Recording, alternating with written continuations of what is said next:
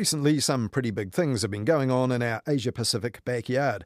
There's been a constitutional crisis in Tonga, and the fourth most populous country in the world, Indonesia, just elected a new president with a murky military past from its days as a dictatorship. And then on Monday, there was shocking news of a massacre in the Papua New Guinea highlands. It's believed to be the largest massacre in PNG's history. Police are called- Death on our doorstep was how Sky News Australia reported the slaughter there, in which more than 60 people were killed. But it was the event on the doorstep of Morning Report's correspondent Kerry Ann Walsh which made much more news here this week, though the epic Eras tour by Taylor Swift wasn't Kerry Ann's thing. Just between you and I, okay? I'll say it very quietly. I didn't get it. I didn't understand the whole thing. I didn't get the Swifty Tay Tay rah rah business. But while Kerry Walsh said she didn't get it, the Spinoff's Duncan Grieve did. He said he saw pop culture history in Melbourne, the most powerful pop star in decades at the peak of her powers, making songs that were mostly consumed individually by phones, moving for almost 100,000 people packed into the MCG. And while Duncan Grieve was one of thousands who flew across the ditch, motivated by FOMO, fear of missing out, there was also a fair bit of anger about missing out among Swifties who didn't get to go, and the media here have really milked that. On the Friday before last, ZB's Heather du Plessis-Allen asked how come Taylor didn't turn up in Auckland. The Eden Park boss says the park's resource consent cost us a Taylor Swift tour stop. Now, Eden Park has got two Coldplay concerts, three Pink co- concerts also booked for 2024, which takes up five of the six concert slots. Well, never mind Pink and the band that had a smash hit with Yellow, Kiwi Swifties wanted to hear Red and all the other hits from Taylor Swift's back catalogue on home soil. And Eden Park's boss said it was because consents limited the stadium to just six shows a year. Um, we need to get this sorted. We're missing out on premium content at our national stadium. But back on ZB last Sunday, the weekend collective show host Tim Roxborogh wasn't convinced. Bollocks. We're just not big enough. She's got what she's um, generated 1.2 billion dollars in economic value in Melbourne alone. I, I don't think she was ever going to come to New Zealand. And just the next day, his fellow ZB host Andrew Dickens said there's no way that Tay Tay's big stage show wouldn't have fitted into Eden Park. Most other people are doing it. Wait till you see what Coldplay's bringing later in the year.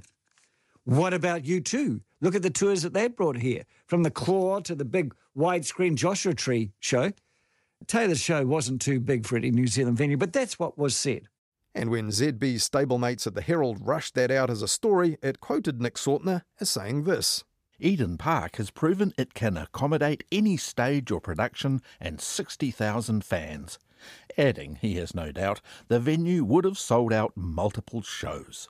But back in June last year, when New Zealand was omitted from the schedule for the Eras tour, the same Herald reported that a well placed but unnamed insider had said that stage size could be a massive reason. And NZME digital and social content creator Megan Sager told the Herald, after seeing the setup herself in the US, There is no way she could fit it in any of our stadiums. And the bummer was only about 52,000 bums on seats would fit in Eden Park, which, if true, would make the after the fact claims this week about Eden Park concert consents and resident noise objections a bit of a moot point. But it was a hot talking point for ZB on Talkback that day. Don't you hate it when a small group of people stops the country from achieving what it wants to do? And isn't this the story of New Zealand? Somebody complains about a snail, we don't build a dam.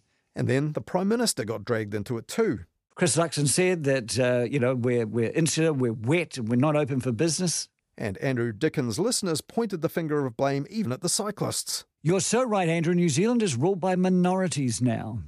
For instance, the stopping of the Basin Reserve flyover by about 10 people and the profligate waste of money on cycleways in Wellington, again to appease a small but powerful minority. And snails, dams, cycleways, Taylor Swift, noise, 10.30, ah, ah, oh, I don't want to live. We know how he feels. And the day after that, last Wednesday, the Herald had this headline Residents voice overwhelming support for pop superstar concert. More than 93% of Eden Park's neighbours do want the Auckland Stadium to host at least one Taylor Swift concert, the story said. But what's the point of that when the Eras tour is underway across the ditch and definitely not coming here? While the Taylor Swift horse had bolted, recent reports of a possible waterfront stadium for sports events would have been front of mind for the Eden Park Trust Board in commissioning that survey, and a horse that they're keen to see confined to the stables or even sent to the glue factory if possible.